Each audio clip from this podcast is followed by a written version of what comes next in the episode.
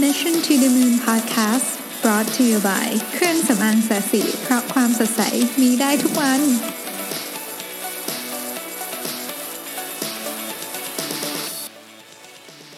สวัสดีครับ ยินดีต้อนรับเข้าสู่ Mission to the Moon Podcast เอพิโซดที่ 109 นะครับ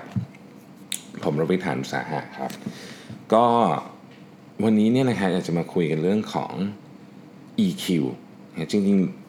ถ้าสังเกตหลาย episode เราพูดกันเรื่องนี้ไม่ว่าจะเป็นทางตรงหรือทางอ้อมนะฮะเพราะว่าเรื่องนี้มันเป็นของที่ต้องพูดกันเยอะๆ เรื่อง EQ กับเรื่องการบริหารเวลาเนี่ยเป็นสิ่งที่ผมคิดว่ามันต้องฝึกกันไปตลอดชีวิตอะต้องใช้คำนี้ดีกว่านะครับมันมันไม่สามารถที่จะหยุดฝึกได้ดังนั้น เราจึงเป็นของที่เราพูดกันบ่อยๆนะฮะ EQ การบริหารเวลา inspiration พวกเนี้ยมันมันมีได้แล้วก็หายไปได้ แล้วก็ถ้าเรา ได้รับการฝึกฝนบ่อยๆ เราก็จะเก่งกับเรื่องนั้นมากขึ้นนะครับวันนี้มันมีบทความอันหนึ่งซึ่งเขียนโดย Christopher D. Corners นะฮะก็ตีพิมพ์อยู่ในเว็บไซต์ของ World Economic Forum นะครับชื่อว่า 10 qualities you need to develop to improve your emotional intelligence เป็นบทความที่เขียนแบบ ต้องใช้คำว่าคร่าวๆเนาะในในในการพูดถึงเรื่องของ EQ นะครับ ซึ่งผมคิดว่าเรื่องนี้เนี่ยเป็นเป็นเรื่องที่ ณปัจจุบันนี้เอาเอาเอาช่วงหลังมาเนี่ยนะผมว่าตัวผมเองเนี่ยรู้สึกว่าถ้าช่วงไหนเราเราสามารถทำเรื่องนี้ได้ดีนะครับ มันจะส่งผลที่ดีมากกับเรื่องงานและเรื่องชีวิต เรื่องเรื่องเรื่องชีวิตส่วนตัวเนี่ย EQ นี่สำคัญอยู่แล้ว ทุกคนน่าจะพอนึกนึกภาพออก แต่ว่าจะบอกว่าจริงๆเรื่องงานเนี่ยผมว่าเรื่องนี้ก็สำคัญมากอาจจะจะบอกว่าสำคัญที่สุดณนะด้วยโมเมนต์ประมาณนี้เลยก็ ก็อาจจะบอกได้นะฮะ เพราะว่าผมคิดว่าว่า EQ เนี่ยเป็นเรื่องที่ทำให้เราเรารู้จักตัวเองและรู้จักว่าสิ่งที่เราทำอะมันไปกระทบอะไรกับคนอื่นด้วยนะฮะกระทบอะไรจิตใจเราเองด้วยกระทบอะไรกับคนอื่นด้วยนะจริงๆ มีหนังสือเล่มหนึ่งที่ที่อยากจะแนะนำผมผมเพิ่งได้มาจาก Book Depository นะฮะก็สั่งมาแล้วเขาเพิ่งมาส่งเนี่ยชื่อหนังสือว่า Insight ไม่มี S นะฮะเอ่อ The Power of Self Awareness in a Self Deluded World นะฮะคนเขียนชื่อ Tasha Ulrich คือการมี self awareness เนี่ยเป็นส่วนสำคัญมากอันหนึ่งของของ EQ ต้องใช้คำนี้แล้วกัน แล้วก็เป็น meta skill นะฮะ ก็คือ super skill ที่จะทำให้เราเนี่ยอยู่รอดแล้วก็ใช้ชีวิตได้อย่างมีความสุขมีประสิทธิภาพในศตวรรษที่ 21นะฮะเรื่องมันเรื่องนี้มันเชื่อมกันไปหมดนะฮะ โอเค มันเริ่มจะเริ่มออกนอกท็อปิกแล้วจริงๆเนี่ยถ้าเราพูดถึงคำว่า intelligence เนี่ยครับคือ EQ มันก็คือ emotional intelligence เนี่ยคำว่า intelligence ใส่โค้ดไว้ให้นิดหนึ่งเนี่ยมันก็จะมีเยอะมากเนาะหลายอันมากนะฮะอันที่เราคุ้นเคยที่สุดก็คือ IQ นะครับอันนี้อันนี้เราเราน่าจะเคยทำกันตอนเด็กๆนะถ้าเกิดใครจำไม่ได้แล้วว่าได้เท่าไหร่ก็ลองไปทำตอนนี้ก็ได้นะครับ ก็ไปเซิร์ชดูใน Google ก็จะมีแบบทดสอบเต็มไปหมดผมก็ไม่รู้นะว่าอันไหนมันตรงไม่ตรงนะฮะแต่ผมจำได้ว่าตอนเด็กๆเนี่ยเราต้องทำแบบทดสอบ IQ นะฮะแล้วก็ผมจำไม่ได้ว่าผมได้เท่าไหร่นะฮะอันนี้ไม่ต้องถามแต่ว่าเอ่อก็ก็เราก็ค่อนข้างคุ้นเคยกับอันนี้ดีนะครับก็ก็จำได้ไหมตอนหนึ่งเด็กมันจะมีรายการชื่อ IQ 180นะก็จะเป็นรายการแบบของคนที่แบบฉลาดมากๆไปตอบคำถามในทีวีฟัดูแล้วก็แบบเฮ้ยทำไมเด็กพวกนี้ถึงเขาเขาเขา ทำไมเขาดูอยู่เหมือนอยู่ดูเหมือนอยู่คนละโลกกับเราอะไรอย่างเงี้ยนะฮะก็อันนั้นก็เป็น definition ของของ IQ ที่ที่ที่ผมจำได้ตอนเด็กๆในในความเป็นจริงเนี่ย IQ ก็จะเกี่ยวข้องกับเรื่องของการเอ่อเรื่องเรื่องของการเข้าใจลอจิกต่างๆนะครับแล้วก็เรื่องของ memory นะครับการใช้งานเรื่องเนี้ยจะเกี่ยวข้องกับ IQ เยอะ อีกอันหนึ่งที่ที่ที่มีคนพูดถึงเยอะในยุคหลังๆนี้ก็คือ CQ เอ่อ CQ ก็คือเหมือนกับ คนที่มีความสามารถในการดึงแรงบันดาลใจอะไรสักอย่างออกมา เพื่อที่จะเรียนรู้ในหัวข้อใหม่ ๆ ได้นะฮะก็วันหลังจะมาคุยเรื่อง CQ ให้ฟังสนุกดีเหมือนกันนะฮะแต่วันนี้เรามาคุยเรื่อง EQ นะโอเคกลับมาที่ topic เรื่อง EQ นะครับ EQ เนี่ยจริง ๆ ต้องบอกว่ามีการพูดถึงหรือว่าเอาเรื่องนี้มา reference กันเป็นเรื่องเป็นราวหรือว่าจะเรียกว่าเป็นคนที่เริ่มพูดเรื่องนี้ขึ้นมาคนแรกเนี่ยก็คือ ปีเตอร์เซล v วอยกับจอห์นเมเยอร์แต่ว่าคนที่ทำให้ EQ เป็นที่รู้จักจริงๆเนี่ยคือนักเขียนนะฮะชื่อ Daniel Goleman นะครับก็เอ่อเราก็รู้จักคำว่า EQ มานับตั้งแต่ตอนนั้นนะฮะจริง ๆ EQ ทบทวนนิดหนึ่งนะครับ มันคืออะไร มันคือความสามารถในการเข้าใจนะครับรับรู้ก่อนรับรู้เข้าใจและบริหารจัดการอารมณ์ของตัวเองได้นะครับ แล้วก็มีอีกนะฮะความสามารถในการรับรู้เข้าใจ แล้วก็มีอิทธิพลต่ออารมณ์ของคนอื่นได้นะประมาณนั้นนะประมาณนั้นนะครับ ก็จริงๆมันก็จะมีเเยอะแยะเลยนะครับ เยอะแยะเลยในในในในทฤษฎีของ EQ แต่เราก็คงจะไม่มีเวลาคุยกันเยอะนะฮะเขาบอกว่าอย่างนี้ฮะสิ่งที่เราควรจะทำนะครับ เพื่อที่จะให้ EQ ของเราเนี่ยมันเหมือนเติบโตขึ้นทุกวัน ให้เราเนี่ยสามารถที่จะ ควบคุมไม่ใช่ควบคุมใช้คำว่าบริหารจัดการสภาวะทางอารมณ์ของเราได้ในขณะเดียวกันเนี่ยก็เข้าใจถึงอิทธิพลของสภาวะทางอารมณ์ของเราที่มีต่อคนอื่น แล้วเข้าใจได้ว่าสภาวะทางอารมณ์ของคนอื่นเนี่ยมีวิธีการขยับตัวเคลื่อนไหวหรือมีดินามิกยังไงพูดอย่างนี้ก็จะงงๆก็ลงไปถึงวิธีการเลยเพราะเขาบอกว่ามี 10 ข้อด้วยกัน ที่เราควรจะนึกถึงจริงๆมันมีเยอะกว่า10 ข้อแต่ 10 ข้อใหญ่สุดเนี่ยก็เราควรจะนึกถึงอันแรกคือ empathy นะครับ empathy เนี่ย definition ในบทความนี้น่าสนใจมากนะฮะผมขออนุญาตอ่านภาษาอังกฤษก่อนนะฮะ empathy is the capacity to understand or feel what another person is experienced from within that frame of reference that is the capacity to place oneself in another's position อันนี้พูดแปลเป็นภาษาไทยก็คือความสามารถที่เราสามารถ เข้าเข้าออกเข้าใจคนอื่น แต่ไม่ใช่เข้าออกเข้าใจในฐานะที่เรามองเข้าไปในตัวในสถานการณ์ของเขา แต่เราเอาตัวของเราอะเข้าไปเป็นตัวเขาเลย สมมุติเพื่อนเราอกหักอย่างเงี้ยนะสมมติอะผมยกตัวอย่างเรื่องนี้แล้วกันเพราะว่าทุกคนจะมีโมเมนต์นี้มาตลอด เพื่อนเราอกหักเนี่ยนะฮะแล้วดูมันแบบโอ้โหฟูมไฟทุรนทุรายจะเป็นจะตายเนี่ยแล้วเราก็แบบฟังเรื่องแล้วแบบไม่มีอะไรเลยอะนึกออกไหมฟังเรื่องแล้วแบบ ฉันไม่เห็นมีอะไรเลยอะทำไมฉันฟังเรื่องแล้วแบบนี่คือคิดในใจก่อนนะ แต่ก็ไม่กล้าพูดตอนนั้นเพื่อนกำลังร้องไห้อยู่ใช่ไหมฮะอันนั้นก็เป็นเพราะว่าเราเราไม่ได้มองจากมุมของเขาไงเรามองจากมุมของเราเราก็รู้สึกว่า ไม่เห็นมีอะไรเลยอะเรื่องนิดเดียวเองเดี๋ยวก็หาแฟนใหม่ก็ได้อะไรอย่างเงี้ยนะสมมตินะ แต่ถ้าเกิดว่าเราเข้าไปเป็นตัวเขาเราเรามีความสามารถในการเข้าไปเป็นตัวเขาให้ได้เนี่ย เราจะเห็นมุมอีกมุมหนึ่งเรามองออกมาจากตัวเขาเนี่ยเราจะเข้าใจว่าอ๋อ ทำไมการอกหักครั้งนี้การสูญเสียครั้งนี้มันถึงเลวร้ายกับเขามากทำไมเขาถึงดูแบบฟูมไฟขนาดนี้อะไรแบบนี้เป็นต้นนะฮะอันเนี้ยทุกคนพอนึกภาพออกเนอะเพราะเรามีประสบการณ์นี้เราผมเชื่อว่าเราเคยเป็นทั้งสองฝั่งอะเราเคยเป็นคนที่ให้คำปรึกษาด้วย เราเคยเป็นคนที่ฟูมไฟด้วยไอ้วันที่เราฟูมไฟเราก็นึกไม่ออกว่าทำไมเพื่อนเรามันดูแบบ ไม่เข้าใจเราเลยวะไอ้วันที่เราเออไปปรึกษาเขาเราก็ รู้สึกว่าแบบทำไมเพื่อนมันฟูมไฟจังเลยวันนึกออกไหมมันจะกลับกันไปกลับกันมาเนี่ยนะฮะก็จะเป็นอารมณ์ประมาณนี้ คนที่มีเอมพัตตีเยอะก็จะเข้าใจอีกฝั่งหนึ่งมากขึ้นเวลานึกออกไหมคุณมันจะมีเพื่อนบางคนที่คุณรู้สึกว่าเฮ้ยไอคนเนี้ยเราชอบไปคุยด้วยอะเพราะว่าเขาคุยเรารู้สึกรู้สึกว่าเขาเข้าใจจริงๆว่าแบบสถานการณ์เรามันคืออะไรอย่างเงี้ยไอคนที่ไม่เข้าใจก็ไม่ใช่ว่าจะไม่ดี ไม่ใช่เป็นคนไม่ดีหรือแต่อย่างใดนะครับ คือก็ ก็เขาไม่เข้าใจอะเนี่ยก็แค่นั้นเอง ทีนี้ในบริบทอันนั้นอะมันก็แบบหนึ่ง แต่บริบทที่ empathy ที่ที่ใช้งานเยอะแล้วมีประโยชน์มากๆก็คือในการทำงาน คือในการทำงานเนี่ยเรายุ่งมากโดยเฉพาะคนที่เป็นหัวหน้าทีมเนี่ยนะครับ คือวันๆก็จะยุ่งมากงานเยอะเต็มไปหมดเลยเนี่ยบางทีแบบลูกน้องเดินเข้ามานะฮะแล้วก็แล้วก็คุยกันแล้วก็แบบพิกตอบอะไรไปเหมือนแบบเหมือนแบบ ไม่ได้คิดอะไรคือไม่มีอะไรอะตอบไปเหมือนแบบเออไม่ได้มีเจตนาอะไรไม่ดีเพียง แต่ว่าไม่ได้มองจากมุมข้างในว่าคนที่เขาเดินเข้ามาหาเนี่ยเขาเขามีปัญหาอะไรอยู่นะครับหลายครั้งก็ทำให้ลูกน้องงอนเสียใจไปนะครับ บางทีเนี่ยตั้งใจจะพูดสิ่งที่พูดไปนี้ตั้งใจดีนะ แต่กลายเป็นอีกหนึ่งเป็นกลายเป็นอีกอย่างหนึ่งไปเลยนึกออกไหมคือความตั้งใจดีของหัวหน้าเนี่ยกลายเป็นเขารู้สึกไม่ดีไปเลย อันนี้ก็เป็นเพราะว่าคนที่พูดเนี่ยไม่ค่อยมี empathy นะครับเรื่องนี้เป็นเรื่องที่ผม พยายามศึกษามาก เพราะว่าตอนนี้บอกตรงๆเลยนะ เป็นถูก feedback เรื่องนี้เยอะที่สุด เวลาทำ feedback session เนี่ยเรื่องนี้เป็นสิ่งที่ผมถูกลูกน้องพูดเยอะที่สุดว่า คือพี่ต้องพยายามทำความเข้าใจคนอื่นมากขึ้น คือคือเขาหมายถึงอย่างนี้แหละเขาหมายถึงเอมพัตตีนะซึ่งผมคือสำหรับผมนี่เป็นเรื่องที่ค่อนข้างยาก แต่ผมพยายามเนี่ยผมพยายามที่จะเข้าใจว่าเฮ้ยมุมมองของอีกคนหนึ่งเขาเป็นยังไงเนี่ยครับอันนี้ก็ ก็คือความหมายทำนองนั้นเนี่ยทีนี้เนี่ย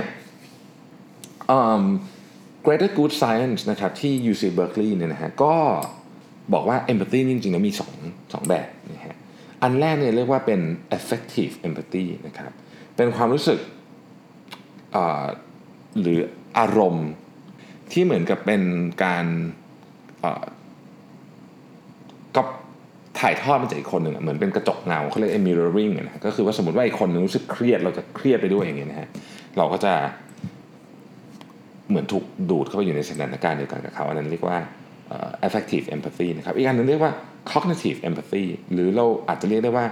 perspective taking ก็ได้นะฮะอันนี้เป็นความสามารถในการแยกแยะวิเคราะห์และเข้าใจอารมณ์ของอีกคนหนึ่งที่อยู่ ที่อยู่หน้าเราอยู่ตรงข้ามนะฮะอันหลังเนี่ยเราเราเหมือนกับเราวิเคราะห์เนี่ยแบบมีมีวัตถุประสงค์มากกว่านะครับอาจจะมีหลักมีการมากกว่า ผมคิดว่าอันหลังเนี่ยนะครับ cognitive empathy เนี่ยน่าจะเป็นวิธีการที่จิตแพทย์ใช้เวลาคุยกับคนไข้ อันนี้คิดเองนะเขาไม่ได้เขียนในบทความแต่ว่า วิธีการที่จิตแพทย์ใช้ในการคุยกับคนไข้เนี่ย คงจะเป็นลักษณะแบบนี้ เพราะว่าเท่าที่ผมอ่าน definition ของคำนี้นะครับมันเป็นลักษณะที่จิตแพทย์คุยคือเขาไม่ได้แบบกระโดดเข้าไปอยู่ แบบโอ้โหแบบคุณเครียดเขาเครียดด้วยอะไรเงี้ยไม่ไม่ใช่อย่างนั้นเพียงแต่ว่าเขาเขามีวิธีการที่จะที่จะเขาเข้าออกเข้าใจคนที่คุยด้วยนะครับอันนี้ก็เป็นเรื่องของ empathy ซึ่งซึ่งอย่างที่บอกฮะ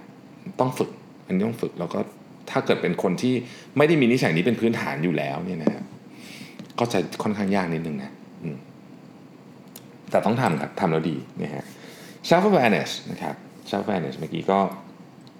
พูดไปนิดนึงแล้วว่า self awareness เนี่ยเป็นพาร์ทที่สำคัญมาก ๆ เลยของ EQ นะครับ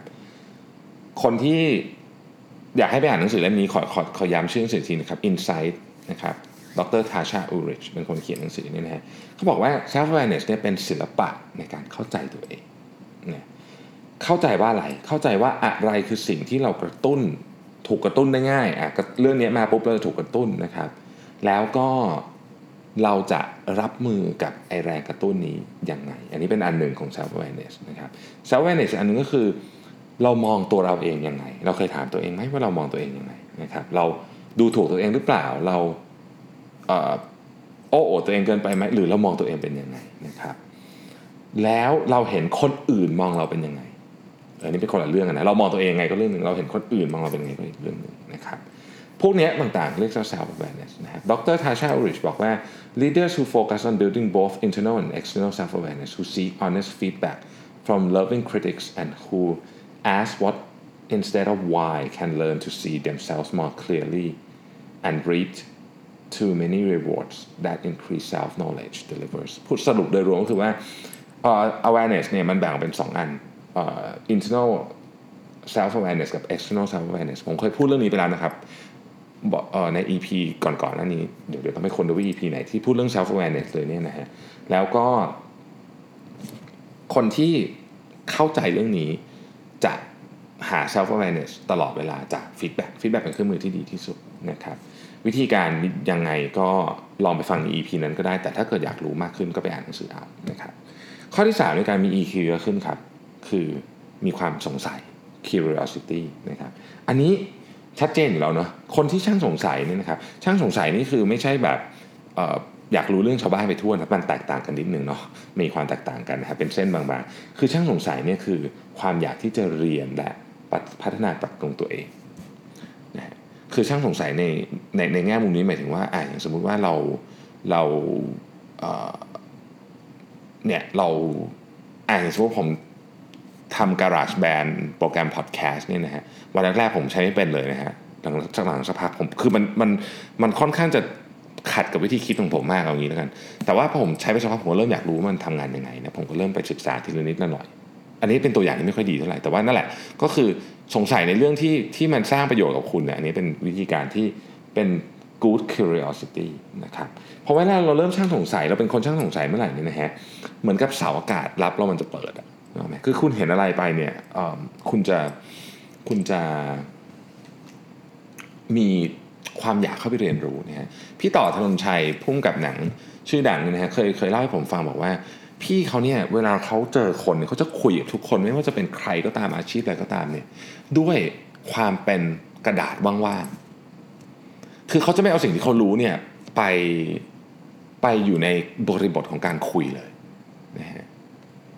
เพราะว่าอะไรรู้ไหมคือเขาพี่ต่ออธิบายให้ฟังอย่างนี้คือคือพี่ต่อเป็นนักทำโฆษณาใช่ไหมการที่เขาเข้าใจมนุษย์เนี่ยโดยรวมมากขึ้นเนี่ยมันก็ทำให้เขาทำโฆษณาได้ดีขึ้น แล้วเขาก็เป็นอย่างนั้นจริงๆเขาเป็นคนที่ทำหนังได้โดนใจคนมากเหตุผลก็เพราะว่าเขาคุยกับคนหลากหลายมากคือเรียกว่าทุกเพศทุกอาชีพทุกวัยจริงๆแต่สิ่งหนึ่งที่เขาไม่มีเลยก็คือ คือเขาไม่มีเหมือนกับภาพกรอบที่ฟิกซ์เข้าไปก่อน พี่ต่อไม่มีไม่มีโมเมนต์นั้น คือเขาก็คุยแบบ คือเขาเคยถามผมเรื่องเรื่องหนังสืออย่างเงี้ย คือผมพี่ต่อก็อ่านหนังสือเยอะมาก คือเขาก็คงมีความชอบส่วนตัวแต่จริงเวลาเขาถามผมเนี่ยเขาเหมือนแบบ เหมือนเขาเปิดรับทุกอย่างจริงอะแล้วก็พี่ต่อก็คุยกับคนทำอาหารคุยกับคนกวาดถนน คุยกับพ่อค้าคุยกับข้าราชการคุยกับใครอย่างเงี้ยเขาเวลาเขาเล่าเรื่องสิ่งที่เขามาเล่าให้ให้คนอื่นฟังต่อเนี่ยเรารู้เลยว่าเขาไม่มีเหมือนกับ คือเขาไม่มี boundary เลยเวลาเขาไปคุยคือ คือเขาก็ไปคุยในฐานะที่เป็นแบบเป็นเป็นกระดาษที่อยากจะจดทุกเรื่องของคนจริงซึ่งผมว่าอันเนี้ยเป็นคุณสมบัติที่เจ๋งมากนะครับแล้วถ้าเกิดเรามีเนี่ยเราก็จะ เราก็จะมีโอกาสที่จะได้เรียนรู้ แล้วก็จริงๆในความจริงก็คือชีวิตเราก็จะสนุกขึ้นด้วย เพราะว่าเหมือนเราเป็นแบบกระดาษว่างตลอดเวลานะครับแล้วก็รับเรื่องต่างๆเข้ามาใหม่ๆได้นะฮะข้อที่4ก็คือ analytical mind นะครับ analytical mind ก็คิดวิเคราะห์ นะคิดวิเคราะห์นิดหนึ่ง เพราะฉะนั้นเนี่ยสิ่งที่เข้ามาหาเราเนี่ยมันก็ต้องถูก คนที่มี EQ อะจะมีความสามารถในการวิเคราะห์คือฟังเรื่องอะไรมาปุ๊บเฮ้ยวิเคราะห์ก่อน อันหนึ่งที่ผมขออนุญาตเติมเข้าไปในบทความเขาไม่ได้เขียนแต่ผมรู้สึกว่าอันนี้สำคัญก็คือ เวลาได้ยินเรื่องอะไรมาเนี่ยนะครับ ให้จำประโยคนี้ไว้เลยว่าเหรียญมีสองด้านเสมออย่าเพิ่งออกตัวแรง อย่าเพิ่งออกตัวแรง วิเคราะห์ก่อน ทำการเขาเรียกว่าทำการสืบสวนสอบสวนด้วยตัวคุณเองก่อน เราค่อยตัดสินใจว่าจะทำไงต่อเนี่ยผมว่าอันเนี้ยสำคัญถามคำถามว่าทำไมเยอะๆเวลาเวลามันมีเรื่องที่น่าสงสัยอะหรือเรื่องที่มันฟังดูแล้วแบบต้องตั้งคำถามกับทุกเรื่องนะครับ ที่เข้ามาคืออย่าอย่าอย่าอย่าแบบ เพราะคนนี้เล่าเราเลยเชื่อเงี้ยเพราะว่าเราชอบคนนี้ คนนี้เล่าฉันเลยเชื่ออย่าเป็นอย่างนั้น ถ้าเป็นอย่างนั้นคุณมันจะเริ่มทำลาย EQ ของคุณแล้วนะฮะ belief ข้อ 5 belief ก็คือถ้าแปลเป็นภาษาไทยในในคอนเท็กซ์นี้แปลใกล้เคียงสุดน่าจะหมายถึงศรัทธาหรือความเชื่อ คือประมาณว่าคือคุณต้องคุณต้องมียึดถืออะไรบางอย่างในในชีวิตคุณอยู่แล้วใช่ไหม เอ่อเช่นสมมติว่าเรามีความเชื่อว่า อันนี้ผมไม่ได้พูดถึงเรื่องศาสนาอะไรพวกนี้อย่างเดียวนะครับ คือผมกำลังพูดถึง สมมุติว่าเรามีความเชื่อในความซื่อสัตย์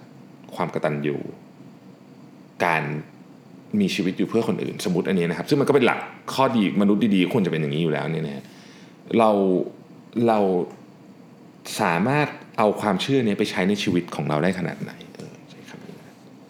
หนึ่งในการที่เหมือนกับมีป้ายเตือนเราตลอดเวลาว่าเฮ้ยเราเชื่อเรื่องนี้อยู่ตลอดคือบางทีเนี่ยบางทีเราเราเชื่อแต่ว่าเหมือนพอใช้ชีวิตบางทีมันโมโหขึ้นมาไอ้เรื่องพวกนี้มันหลุดไปเนี่ยหนึ่งในกระบวนการที่บทความที่เขียนว่าช่วยช่วยจะช่วยระเบิดเมื่อมากก็คือการนั่งสมาธิ ไม่ใช่การนั่งสมาธิการทำสมาธิ ทุกแบบ meditation ทุกประเภทจะทำให้คุณเหมือนแบบมีเหมือนมีอะไรคอยเตือนอยู่ตลอดเวลาว่าคุณเชื่อเรื่องอะไร อะไรคือสิ่งที่คุณแบบ เป็นเป็นเป็นคอที่ที่ที่ที่ก่อร่างสร้างตัวคุณขึ้นมาครับแล้วคุณก็จะไม่หลุดออกไปหกคือ needs and wants นี่อันนี้ภาษาฝรั่งก็ชัดเจนเนาะคือคนที่มี EQ สูงนี่นะครับ จะเป็นคนที่สามารถแยกความสิ่งที่ต้องมีกับสิ่งที่อยากมีได้ ยกตัวอย่างเอ่อ เราเนี่ยอาจจะบอกว่าเราต้องมีรถคันนี้ แต่ในความเป็นจริงเราอาจจะแค่อยากมีรถคันนี้เฉยๆ ถ้าเราบางทีเราแยกไม่ออกจริงนะคือถ้าเกิดพูดอย่างนี้ปุ๊บมันก็มันก็อาจจะเป็นตัวอย่างที่ง่ายเกินไป แต่ในความเป็นจริงครับบางทีอะเราตัดสินใจซื้อของตัดสินใจลงทุน ตัดสินใจทำอะไรหลาย ๆ อย่างในชีวิตการตัดสินใจหลายอย่างชีวิตเนี่ยเพราะเราบอกตัวเองว่าฉันจะต้องมีอันนี้ให้ได้ อันนั้นคือคุณ I need this นะครับคือคือคือไม่ใช่มันไม่ใช่ nice to have อะมันเป็นแบบให้คุณต้องมีเพราะถ้าคุณไม่มีคุณจะไม่สามารถมีชีวิตอยู่ต่อไปได้ แต่ว่าถ้าเกิดคุณต้องการอันนี้นะฮะมันเป็นอีกอย่างหนึงนะคือต้องการเนี่ยคือโอเคแหละ ทุกคนก็มีความต้องการอะไรของตัวเองแต่ว่าไม่ไม่ต้องมีก็ได้ไงถ้าเราสามารถแยกสองเรื่องนี้ได้นะครับ ชีวิตเรานอกจากจะมีความสุขแล้วเนี่ยเราจะไม่เวลาเรามีความทุกข์เราจะไม่ส่งต่อ เรื่องที่มันไม่มีคือคือคือความอยากของมนุษย์มันไม่มีที่สิ้นสุด แต่เราต้องแยกให้ออกว่าอะไรจำเป็นอะไรไม่จำเป็น เราไอความไม่จำเป็นเนี่ยมันจะไม่ถูกส่งต่อไปถึงคนอื่น แรงกดดันของมัน ที่ต้องที่อยากจะมีของที่ไม่จำเป็น จะไม่ถูกส่งต่อไปอยู่ไปถึงคนอื่น เราก็จะสามารถอยู่ได้อย่าง คือผมไม่อยากจะใช้คำว่าสมถะ เพราะว่าสมถะของแต่ละคนมีการตีความได้ออกไปเยอะมาก เราจะสามารถอยู่ได้โดยที่เรารู้ว่าโอเค ของอันนี้มัน nice to have คือมีก็ดี แต่ไม่มีก็ได้ไม่ได้ตายซะหน่อย แต่บางอย่างมันต้องมี บางอย่างมันต้องมี เราจะจัดลำดับความสำคัญของชีวิตได้ถูกต้อง ผมเชื่อว่าอย่างนั้นอันที่ 7 passionate นะครับคือคำว่า passionate เนี่ยอีกอะแปลภาษาไทยก็คือถ้าถ้าเปิดดิกมันอาจจะแปลว่าลุ่มหลง แต่ผมก็ไม่แน่ใจว่ามันเป็นคำแปลที่ถูกต้องหรือเปล่า แต่ผมคิดว่ามันแปลว่าอย่างนี้ฮะคือเราเนี่ย สามารถทำให้คนรอบตัวเราเนี่ยรู้สึกได้ไหมว่าเราเนี่ยมีความมุ่งมั่น มีพลังคือคุยคุยกับเราแล้วแบบรู้สึกว่าแบบมันมีพลังมีความตั้งใจเอาจริงเอาจัง พูดแล้วทำพูดแล้วเรื่องนั้นเกิดขึ้นอาจจะไม่เกิดขึ้นร้อยเปอร์เซ็นต์เพราะว่าเราก็ไม่ได้ทำอะไรได้ทุกอย่างร้อยเปอร์เซ็นต์แต่แบบเฮ้ยเขารู้สึกว่าคนเนี้ยเป็นคนที่ถ้าเป็นเพื่อนร่วมงานฉันอยากทำงานด้วย ถ้าเป็นหัวหน้าคนนี้ฟังแล้วอยู่ด้วยแล้วรู้สึกว่าเติมพลังชีวิตให้ฉัน ฉันชอบคนแบบนี้ เราเป็นคนนั้นได้ไหมเราเป็นเชื้อไฟให้กับคนอื่นได้ไหมอันเนี้ยฝึกด้วยการทำอะไรรู้ไหมด้วยการทำทำงานอย่างมีพลังอย่างเต็มที่อย่างแบบเกินกว่าที่คนอื่นเขาทำไปนิดหนึ่งนะฮะคำว่าเกินกว่าที่คนอื่นเขาทำไปนิดหนึ่งไม่ได้หมายความว่าคุณจะต้องทำงานอย่างบ้าคลั่ง แต่ว่าคุณจะต้องทำงานอย่างทำงานหรือทำอะไรก็แล้วแต่เนี่ยให้มันให้มันปราณีตให้มันดีกว่าคนอื่นจะดีกว่ามาตรฐานหรือ อะไรเงี้ยสักหน่อยหนึ่ง แล้ว passion ในในงานเนี่ยมันจะมันจะมันจะถูกส่งไปนะฮะเอ่อคนอื่นจะรู้สึกได้นะคือคืออันเนี้ยอะผมผมลองคุณลองนึกภาพเพื่อนร่วมงานหรือหรือเพื่อนของคุณเนี่ย มันจะสามารถบอกได้เนะว่าใครที่แบบดูอื่นๆ แบบรู้สึกว่าเขาก็ทำงานไปอย่างนั้นๆนะกับคนที่ทำแล้วแบบเรารู้สึกได้เลยว่าเฮ้ยเวลาคุยกับคนเนี้ยเวลาอยู่คนเนี้ยไม่ว่าเขาจะพูดหรือไม่พูดก็ตามเนี่ย มันมีอะไรบางอย่าง หรือที่เราเรียกว่าออร่าทำให้รู้สึกว่าเฮ้ยมันเสริมพลังให้ฉันนะข้อที่ 8 คือ optimistic นี่ไม่คงไม่ต้องพูดอะไรเยอะคือคือเราชอบคนที่คิดบวกมองโลกในแง่ดีอยู่แล้ว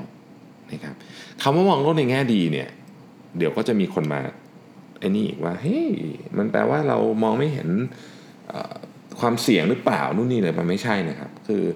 คำว่า optimistic หรือ positive attitude เนี่ยมันเป็นเรื่องของวิธีคิด มันไม่ได้เกี่ยวกับว่าคุณเห็นอะไรเป็นเป็นคือไม่ใช่ว่าแบบอ๋อหุ้นจะต้องขึ้นตลอดอย่างเงี้ยอันนั้นอันนั้นเรียกว่าเพอร์เจอร์นะครับขอโทษทีนะฮะคือหุ้นมันไม่มีทางขึ้นตลอด มันจะมีขึ้นและมีลง ถูกไหมอ่าเราเนี่ยหน้าที่ของเราคือตัดสินใจซื้อในเวลาที่ถูกต้องหรือตัดสินใจขายในเวลาที่ถูกต้องใช่ไหมอันนั้นอันนั้นคือคือไม่รู้ว่าอาจจะเรียกว่า analytical skill ก็ความเก่งของคุณก็ขึ้นอยู่กับตรงนั้น แต่ว่า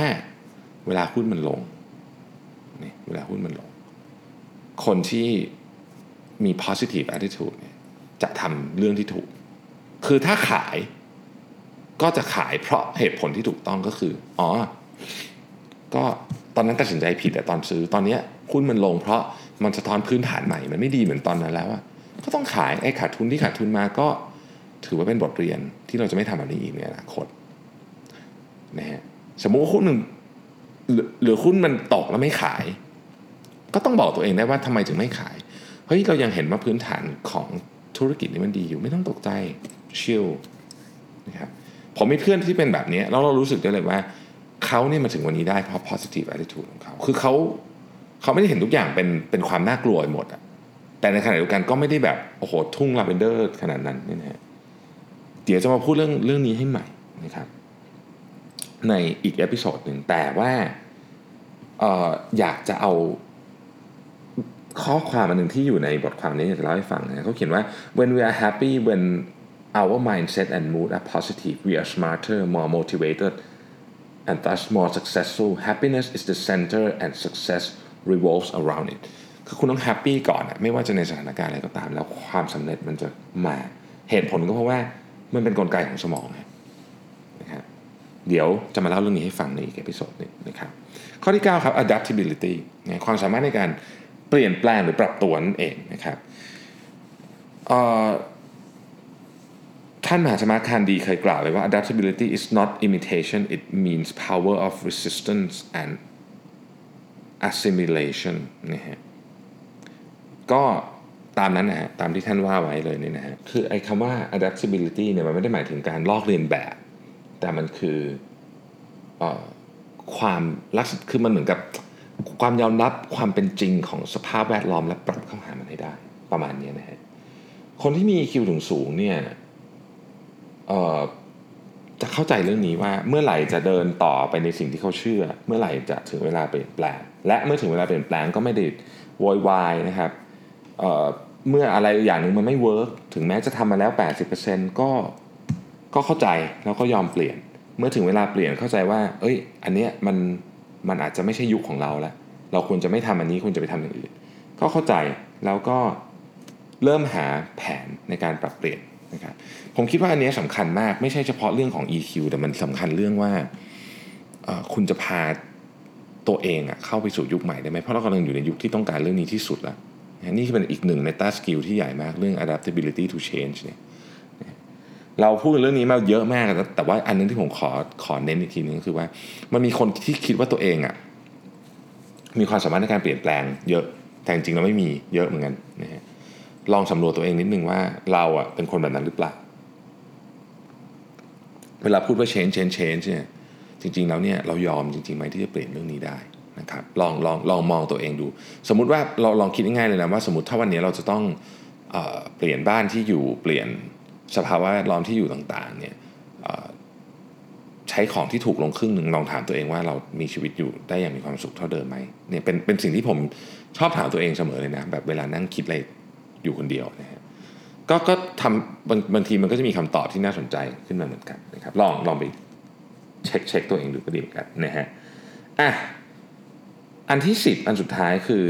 ความรู้สึกอยากที่จะช่วยเหลือคนอื่นนะครับ เพื่อที่คนอื่น สำเร็จ และความรู้สึกที่อยากจะสำเร็จด้วยตัวคุณเองด้วย คนที่มี EQ สูงๆเนี่ยนะครับ จะไม่ได้อยากสำเร็จไปคนเดียว จะอยากสำเร็จไปไปเป็นพาคนอื่นไปด้วยต้องใช้คำนี้แล้วกัน ซึ่งอาจจะไม่ได้หมายความว่าอ่าเราต้องแบ่งทุกอย่างเท่ากันหมดไม่ใช่อย่างนั้น แต่ว่าอยากจะไปด้วยกันหมดอยากจะไปอยากให้สิ่งรอบๆตัวเนี่ยคนรอบๆตัวของทุกอย่างที่อยู่รอบตัวเนี่ยมันดีขึ้นด้วยกันหมดเพราะเขารู้ว่า ของพวกนี้มันไม่ใช่ซีโร่ซัมเกมมันเป็นการพัฒนาการ เพราะฉะนั้นมันไม่ได้ความว่าฉันได้แล้วอีกคนหนึ่งต้องเสียมันได้ด้วยกันหมดได้นะครับไอ้คำถามที่ว่า what's in it for me คือทำแล้วฉันจะได้อะไรเนี่ยนะฮะที่หมายถึงตัวเราคนเดียวเนี่ยคนที่มี EQ สูงมากๆจริงจะไม่ค่อยถามเขาถามว่าทำแล้วเนี่ยมันจะดียังไงกับพวกเราทั้งหมด อันนี้จะเป็นสิ่งที่ที่คนที่มี EQ สูงๆถามดังนั้นเนี่ยนะครับ จะสังเกตได้ว่า คนที่เป็นผู้นำส่วนใหญ่บนโลกใบนี้ ผู้นำที่ดีร้อยเปอร์เซ็นต์บนโลกใบนี้เลยก็ได้นี่นะฮะจะไม่ถามคำถามว่าแบบทำแล้วฉันจะได้อะไรไม่มีนะฮะทุกท่านจะถามว่าทำแล้วเนี่ยพวกเราทั้งหมดที่อยู่ตรงนี้จะมีอะไรดีขึ้นนั่นคือคำถามที่ถูกต้องดังนั้น เรื่องนี้ไม่ได้ไม่ได้เป็นอะไรที่แปลกประหลาดนะครับแต่ว่ามันก็เป็นความรู้สึกที่อยากจะช่วยเหลือ คนอื่นให้ประสบความสำเร็จในขณะเดียวกันก็ช่วยตัวเองพาตัวเองไปข้างหน้าด้วย ช่วยทั้งคนอื่น ช่วยทั้งตัวเองด้วยนะครับโอเคนะวันนี้ก็มาจะมาแบบอื่นๆ นิดนึงเพราะว่าจริงๆผมป่วยนะครับวันนี้ก็ไม่ได้ไปทำงานเลยเพราะว่าวันนี้แบบป่วยเป็นเป็นครั้งแรกที่ป่วยในรอบ6เดือนต้องใช้คำนี้กันอาจจะป่วยเพราะว่าพักผ่อนน้อยมากนะฮะในช่วงอาทิตย์นึงที่ผ่านมานี่คือแบบนอนน้อยมากก็เลย วันนี้ก็เลยแบบน็อกไปเลยนะฮะก็ลุกขึ้นมาก็ ก็เลยอาจจะไม่มีไม่ได้มีพลังมากในพอดแคสต์นี้ แต่ว่าก็ลองฝากไว้นะฮะก็เป็นสิ่งที่สำคัญ แล้วก็เป็นสิ่งที่ผมเองก็พยายามจะทำทุกวันอาจจะไม่ได้ครบทั้ง 10 ข้อ แต่ว่ามีบางข้อที่ที่รู้สึกว่าเป็นข้อที่สำคัญนะฮะอ๋ออีกเรื่องหนึ่งคือทั้ง 10 ข้อเนี้คงเราคงจะไม่สามารถจำได้ทั้งหมดหรอกนะหมายถึงว่าเวลาเราไปใช้ชีวิตประจำวันนะลองเลือกสักสองสามอันนะที่คุณรู้สึกว่าอันนี้เป็นสิ่งที่เราอยากจะปรับปรุง หรือว่าเป็นสิ่งที่เราอยากจะทำให้มันแบบ เป็นจุดแข็งของเรา ก็ได้ในในในในแง่นี้ คือเรารู้สึกว่าทำเรื่องนี้เรา EQ เราจะดีขึ้น ขอใช้คำนี้แล้วกัน ก็เลือกพวกนี้ไปทำนะครับ ก็ต้องขออนุญาตไปพักผ่อนก่อนนะฮะ แล้วเดี๋ยวพรุ่งนี้เรากลับมาพบกันใหม่ใน Mission to the Moon Podcast ขอบคุณทุกท่านที่ติดตามครับ สวัสดีครับ